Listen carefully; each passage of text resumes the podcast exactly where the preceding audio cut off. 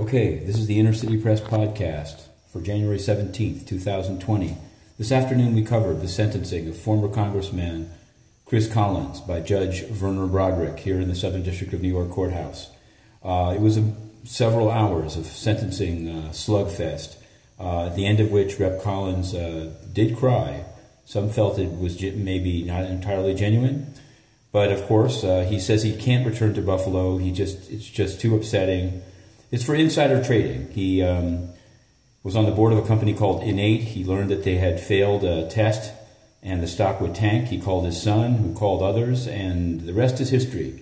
But what seemed to really catch Judge Broderick's craw was that Collins ran for re-election, even when he had reason to know that he wouldn't be able to serve out the term. So Judge Broderick said, "You left your constituents without representation." And he made a point of saying several times that, you know, he wasn't looking at Collins' politics. Collins was an early endorser of Trump.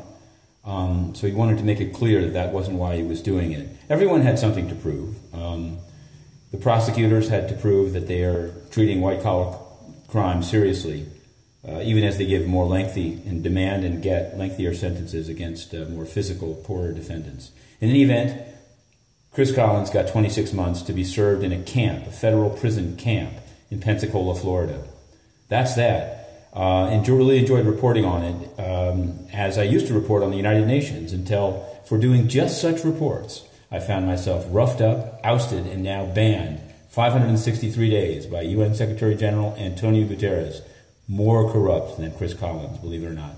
Okay, that's it. I'm Matthew Russell-Lee. This is the Inner City Press podcast. To be continued.